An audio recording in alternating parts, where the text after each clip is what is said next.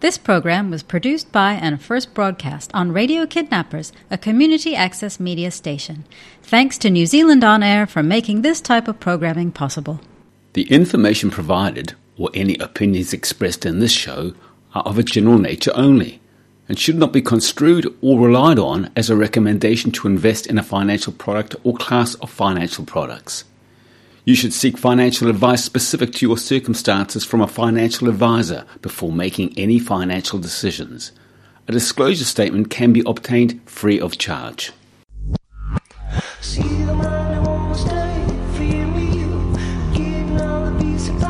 You're listening to Radio Kidnappers, the voice of Hawke's Bay. This is a program called Canny View. It's all about your finances, and it's my pleasure for the first time this year to have in the studio the CEO of the Stewart Group from right here in Hastings, Nick Stewart. How you going, Nick? Very good. Happy New Year to you. To I can see you. still say that, can't I I? know you can say that. I mean, when can you stop saying that? When do you stop saying it? I don't know. Is Yeah, a- well, I mean, Christmas decoration, de- decorations at Labour weekend and the retail stores last year. So, yeah, you know, 1st of Feb, Happy New Year. and is uh, there's probably hot cross buns in the groceries already, aren't they? Actually, we had some hot cross buns on about the 4th of January.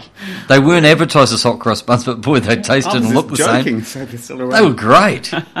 I see there's Easter eggs already in countdown, so it's just around. Oh, the they're probably last year's stock or the year before. yeah, that's right. I'm kidding. I won't tell my wife that because she's a partial to an Easter egg.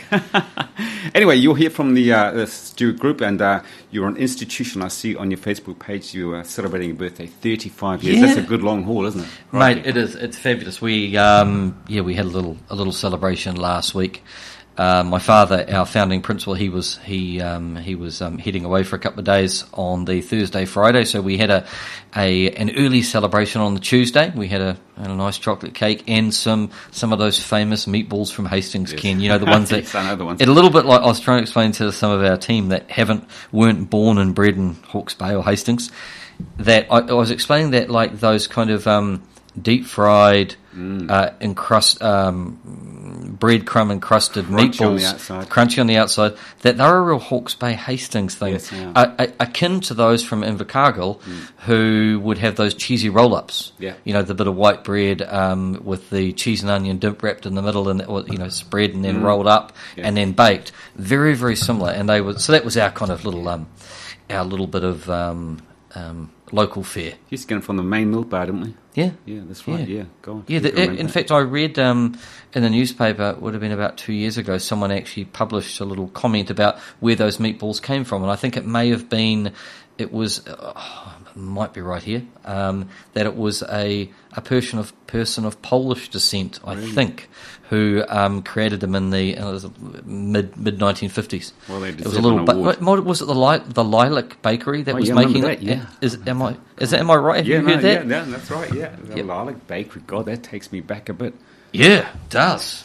Anyway, before we before we get on to today's topic, which are many and varied, Mm. just remind our listeners, Nick. Um, I mean, you're um, a financial group, but why would we come and see the Stewart Group as opposed to going to see uh, someone at the bank? Uh, okay, well, I mean, it, it's quite funny you should say that because at the moment um, it's reputed in the financial services press that, um, and the um, on the social media of all things, that Kiwi Bank are currently looking at offloading their investment arm, so offloading their wealth division and their KiwiSaver division. That's according to the press. Um, of course, the bank are phoned, and the comment is no comment. um, but the fact is that a lot of the mainstream banks have exited and sold both their insurance divisions. Many have offloaded their KiwiSaver divisions. Um, but most importantly, those people who have entrusted the bank with their wealth management, their investments, um, those who are fortunate to have a, a full financial plan from a bank, you can imagine that you're no longer a client of that bank because your relationship has been sold on to somebody else. Yeah. So there's a reason for dealing with local, and the fact that the fact is that for us as a business, as you just said, you know, we're celebrating our Yeah. 35th anniversary. So for three and a half decades, we've been in the same street of Hastings, Yes, in only two buildings, Hmm. uh, one of two. So. You know, we're here for the long term, you know, and that's part of dealing with someone local.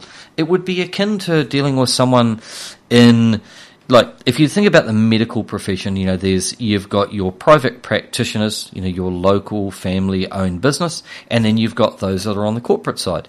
Well, generally, um, within the corporate sphere, you find that you don't have the same continuity of care in terms of the individual. The organisation will be there, but the individuals come and go. Whereas, you know, someone who's like a family practitioner, they're there for the long term. A little bit like back in the day, Ken. You know, so if I think about in my time, I have had three GPs. Now, the first one was when I was born, and I was with him until he retired. Then the second one, I was with him until he retired about five years ago, and now I'm with another one, and you know what? I'll be there until he retires. Yes. Whereas at the moment, as some of our younger team members that have moved back to Hawke's Bay, it's actually very, very hard to get that old school style GP who's there for the long term because many of them move. And unfortunately, a lot of people have to go through the kind of corporate environment where you never deal with the same person each time you go in. Yeah, I so I know that's a very long way of answering your question, but the reason is, you know, deal with local, you know, the people will be there. Their organisation is not for sale. They paddle their own waka and they're part of the community. And that's what we try to do, Yeah. as well as being good at what we do. And the fact is, you know, we have, um, you know, we bring the best of um, finance and academia to Hawke's Bay in what we do. Yes, indeed. And you're in Wellington as well. We are. We have an office in on the terrace in Wellington. Yeah. Uh, just while we're uh, talking about banks, banks are taking a bit of stick at the moment because they've been drilling down into uh, people's lifestyle when they're approaching them for a loan to buy a house. Yes. Are the banks on the right tr- track there? Is that what they should be doing? Well, look, um, a huge amount of regulation has um, has headed down the has you know headed down that river, um, you know the banking river, and they're having to deal with that just the same as we've had to deal in financial services. On the advice side, we've had to deal with regulation. The unfortunate piece is that the most recent um, piece of legislation to float down that river has been in the form of the um, effectively like a code of conduct for lending, and that was only enacted on the first of December last year. So, in other words, well, sorry, the legislation was passed prior, but the actual where the rubber meets the road and the banks had to actually embrace it and make it happen started late last year. Now, the uh, select committee. Um, so that is where that is like a. Uh, it's typically chaired by a member of the um, current government, but you've got all political parties sit there. I've had to present to select committee a number of times myself in person in Wellington. I think these days it's probably done on Zoom, to Yeah, be frank. guess so. Whereas this is back in the day where there was no COVID, No. no, masks, no vaccines, and you rocked into Yes. Parliament and you got to have your say, and that was fun. But having been through that process and seen some of the outcomes of what's happened on this one, that the select committee was warned that that there would be downstream, sorry, excuse the pun on the river, but there would be downstream negative ramifications for the enactment of this legislation. And here we are, here we are two months later, uh, lending has stalled. Yep. There's been a material decline in lending. Um, and it's not just a material decline from like the street lender, in other words, the second, third tier lenders, um, you know, the loan sharks. Yeah. This is mainstream. This is people that have two incomes. Um, you know, they're not that high, they're, they're not particularly highly indebted. They've often had relationships with the banking institution for decades, never missed a payment. You know, the old story, you know, long time listener, first time caller. Yep. Uh, again, another pun for the radio there, buddy. the um, but yeah, and a lot of these people are finding that uh, it's problematic, and they're having to jump through phenomenal hoops to um, achieve what would have been back in November a very very easy loan or debt instrument to achieve, whereas now they're finding that you know to get a five thousand dollar overdraft, they're having to go through a full inquisition. Now, um, you know, that can be for some people who have um, a number of entities. You might have a trust, a company, um, or a couple of companies. You can imagine, you know, going through a forensic process like that is time consuming. and if you have to involve your accountant, therefore the costs go up because they have to be paid for their time as well. So, look, there's been some massive unintended um, um, unintended consequences here. But the fact is, the banks and those lending institutions are only acting upon what they read in this code of conduct. So, the um, Dr. David Clark, the Minister of Commerce, um, he's come out and has launched an inquiry.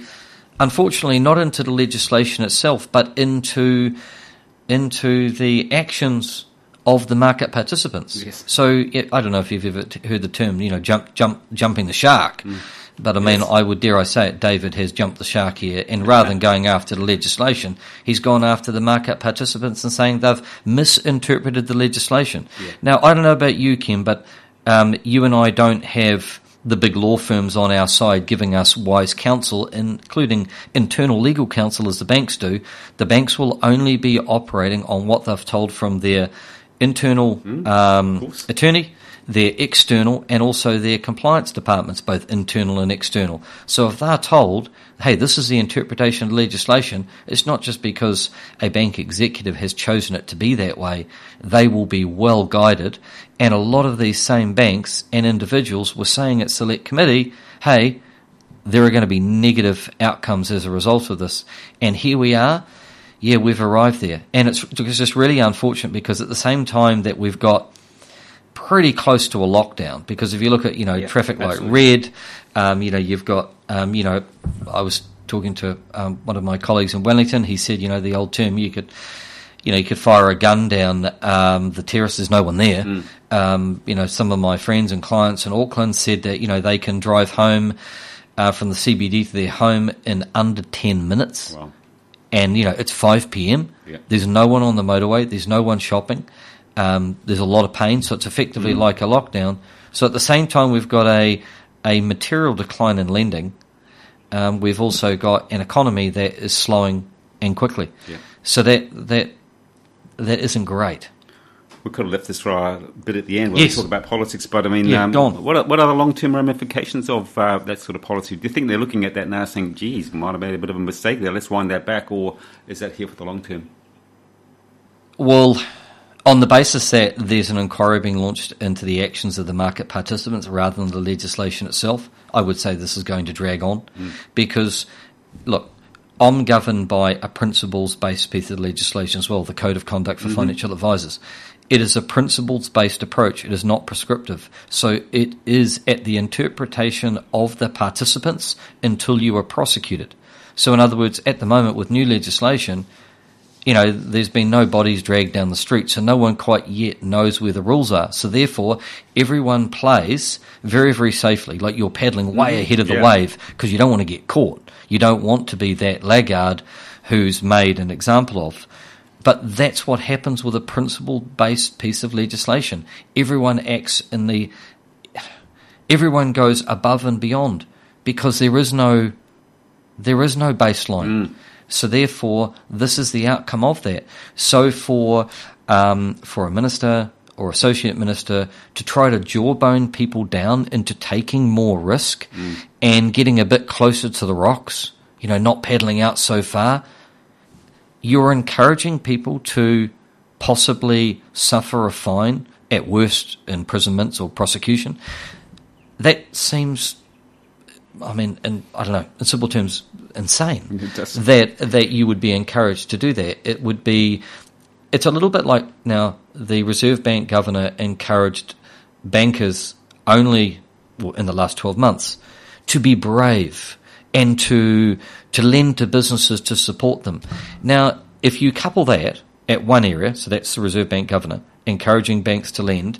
But on the other side, you have a code of conduct of lending that if it is proved that one of your staff makes a loan to an individual that they shouldn't have mm. because it put that position in undue pressure and strife and you're prosecuted, can you now not see that, like, the rubber band can't be pulled both ways? Mm. Well, it can for a period of time until yeah. it breaks. Sure. But the fact is that on this one, you've got these, these different levers that are pulling the wrong way. And so the banks naturally will err, err on the side of caution. Now, remember, banks make money through lending, so they do want to lend money. Of course. You know, that, that's anyone that says the opposite or that they, they are um, um, a little bit delusional because banks make money through lending, just the same as, you know, other businesses sell widgets. You need to sell to survive.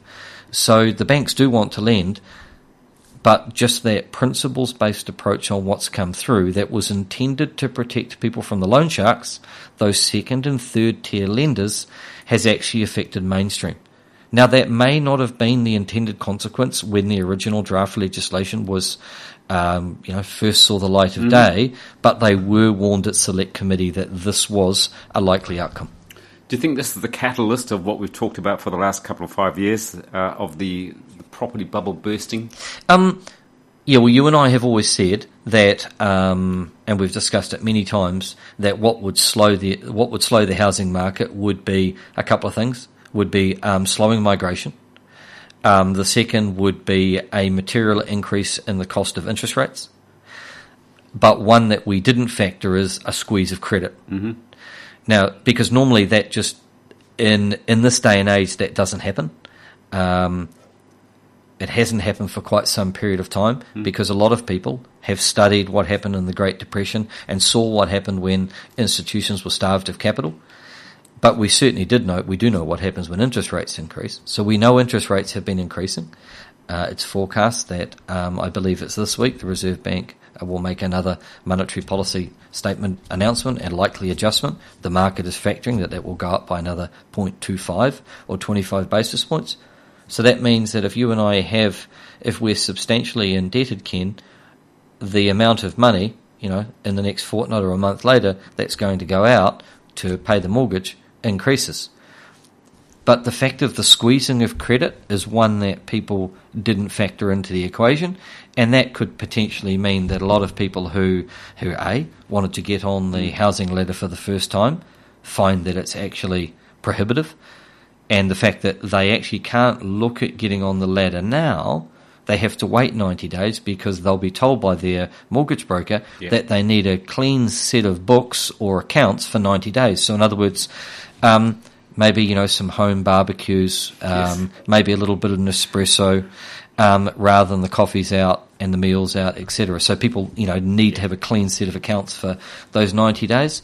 So effectively, it just pushes a whole lot of decisions and outcomes out for a period of time. The other one that I was talking with someone about the other day is that you know you and I both know, and we hear these stories that you know building projects go a little over budget. Everything's increasing in cost.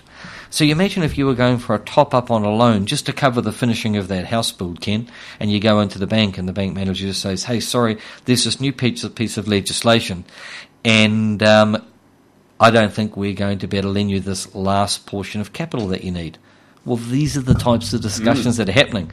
And Ken, the worst one, and these are some of the ones that, that I have been reading about, and that's people that use their home. You know, mm. a, a lot of New Zealand small business is funded off the back of the home. So you imagine that you're trying to pay the wages. You've maybe got a contract you'd like to take on, and you just need a little bit more working capital to make that happen. And normally you'd borrow a little bit against the house, which of course has doubled and mm. tripled in value yeah. over the over preceding years. And you go to the bank just to top top up your livelihood, livelihood being your business, mm. and you're told that that's going to be problematic, or at best, hey, it'll take us about a month to get that through. You know, yeah. it's just it's it's a shame, and and that's why. And my article in the weekend's paper was the uh, headline was "For Want of a Nail," and it was just about those scathing accounts of the new credits contractors, contracts and consumer finance act, this code of conduct. So it would, you know, they need to handle this with kid gloves. And the fact is that a commission of inquiry that could drag on for weeks, if not months, would be disappointing. Whereas they could call, um, they could seek in Parliament to uh, amend the legislation quickly, or even, hey, Struth, repeal it. Yeah. Now that could be done very, very quickly, and then they go back to the drawing board. But I think at this time, yeah, I just say kid gloves. Do these um, does this credit contracts and Consumer Finance Act only apply in the main to the banks, or could we go to our building society and they say, yeah, well, look. No, no, it, it applies to all. Across the board. It's across the board. Because remember, I talked about the sec- second tier and third yes. tier lenders? It was actually designed to tackle them. You, I, I, mean, I remember watching Kris Faafoi on television, and Kris was talking about what was happening with some of these this predatory lending, and it's sad. I mean, these people just get, I mean, like payday lenders. You know, mm. uh, effectively, you know, they've got you. Yeah, forever. And I could see, and you could see what Kris was trying to achieve, but just wow, it, it's just gone. It's gone very, very broad, and unfortunately, it's landed just at a very unfortunate time. Bearing in mind that uh, nearly 20 minutes of doom and yeah. gloom that you have been spouting there, does, does it surprise you that... We started Happy New Year. Does it surprise you that um, house prices have sort of stayed up there. Um, yeah, they have so far, but you know, there's always a massive head of steam that comes up um, with with with most markets. So the fact is that we haven't really seen a stalling yet, and that's because a lot of contracts are still being fulfilled. So in other words, you know, people who agreed to contracts, people who had cash, all of those things will happen. Um, you've also got there's there's a behaviour pattern that I've been reading about globally, and there's a little bit about it that's been coming out in New Zealand, and that's that Ken, if you're a baby boomer, and you know, would you you No, categorize yeah, yourself in a baby that's boomer? me, yeah, Yep. So there are a lot of baby boomers where they're saying at the moment, look, they've got such a significant inflated balance sheet now with the house prices and what's happened, and uh, as a cohort, very little debt. That many of them can actually afford to weather a number of storms. So Yes. some will. What people are saying is that even though the baby boomer will know that it's not fiscally prudent to make the decision. In other words, to in this market to buy a lake house at Wanaka or mm. what or, or, or whatever it is, or to buy that expensive new car they desire. The fact is they can afford to actually consume their balance sheet or live off their assets, spend more than they earn for a very long period of time thanks to the massive inflation boom that we've seen in uh, house prices um, over the last, oh, it's truth, particularly over the last four to five years. Yeah. Look, we're just about coming to the end of the Yes. program, but I, I wonder if we if we look at it from say a political point of view. Uh, there's no doubt in my mind that uh, there are many many people out there blaming the government for uh, for what's happening right now. But I mean, if we if we change the Hmm. the roles around and said, okay, well, let's make national the government right now. It's not going to change, is it? No, it's not because a lot of these things it builds up a head of steam over a, over a long period of time. Yeah. And if we think about, you know, if we think about, if we go back to say that kind of John Key, Bill English um, blue period, um, I'm just doing blue in terms of um, colours of parties here. So we think about the blue period. House price inflation was okay, but it was pretty benign compared to the period of red that we've just had. So we've had a, a real massive period of inflation. Now, if there was a change of government, the government has to a kind of get its feet in the door. Well, firstly, there has to be a transition, mm-hmm. and you'd want one better than the Muldoon trash- transition to Lange, which was a bit of a mess, as you know, which delays and stalls things. And then people actually have to do an assessment and say, well, where do we actually want to be? You've then got to pass through legislation or amendments to legislation. It takes quite a long time to change things.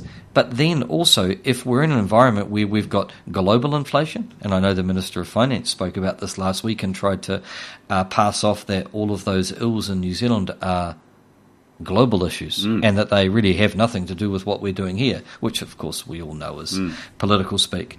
Um, but the fact is that if you're running against, if you're swimming against the tide, it is hard. So if you've got global inflation that's cranking along at five percent, and in New Zealand you're, you know, you're you're with the tide. You know, we're all connected in society. absolutely. I mean, the price of a widget here is reflective of the price in the United States or China because they're linked to the same underlying commodities. Sometimes, dare I say it, the some same um, workforce. So if you think about it, you might buy your iPhone that says designed in California, but the things the things manufactured and assembled in China. so you're indeed. using similar labour pool. So we're all connected, which means unfortunately it's quite difficult. So in answer to your question, if even if we had a change of government, um, which we're not at the moment because we don't have an election for another 18 to 22 months, um, depending on the date that the Prime Minister calls it. But the fact is, it would take some time for things to change. Just just as it was, you know, when when um, the Lange regime came in and took over from Muldoon, Yeah, absolutely. boy, you know that was uh, that was a, a period of a lot of upheaval and took them a long period of time to right the ship. Yeah. Bearing in mind, uh, we've got about a minute Yes. to go. Just a quick word on uh, someone listening to this program who you know might have had a substantial deposit for a house. Uh, they might have been turned down because of this new legislation. What what light at the end of the tunnel for them, Nick? Is there light at the end of the tunnel? Well, the light at the end of the tunnel is that um, one, most economists are now forecasting. Some are forecasting a material decline in the price of housing. Others are saying that it's going to be slightly negative, if not flat. So the people, if you listen to the economists, if they turn out to be true, and you know even even the even the Met services pretty accurate. It's not bad. Um, so if you look at that, time is on their side. It also means that they can get themselves used to uh, running a slightly tighter household budget as they get ready for that application process on round two, if they've been declined the first time. Um, yeah, so they can kind of sit back and reflect and do a little bit more planning.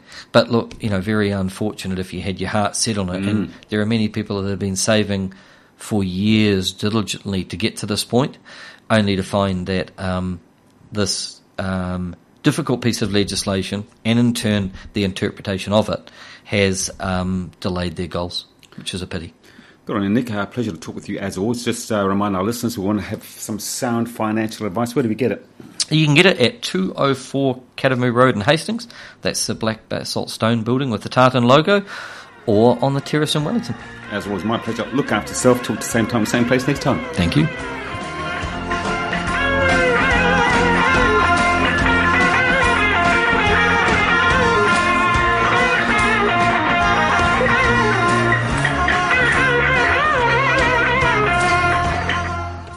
Information provided or any opinions expressed in this show are of a general nature only and should not be construed or relied on as a recommendation to invest in a financial product or class of financial products. You should seek financial advice specific to your circumstances from a financial advisor before making any financial decisions. A disclosure statement can be obtained free of charge. This program was produced by and first broadcast on Radio Kidnappers, a community access media station. Thanks to New Zealand On Air for making this type of programming possible.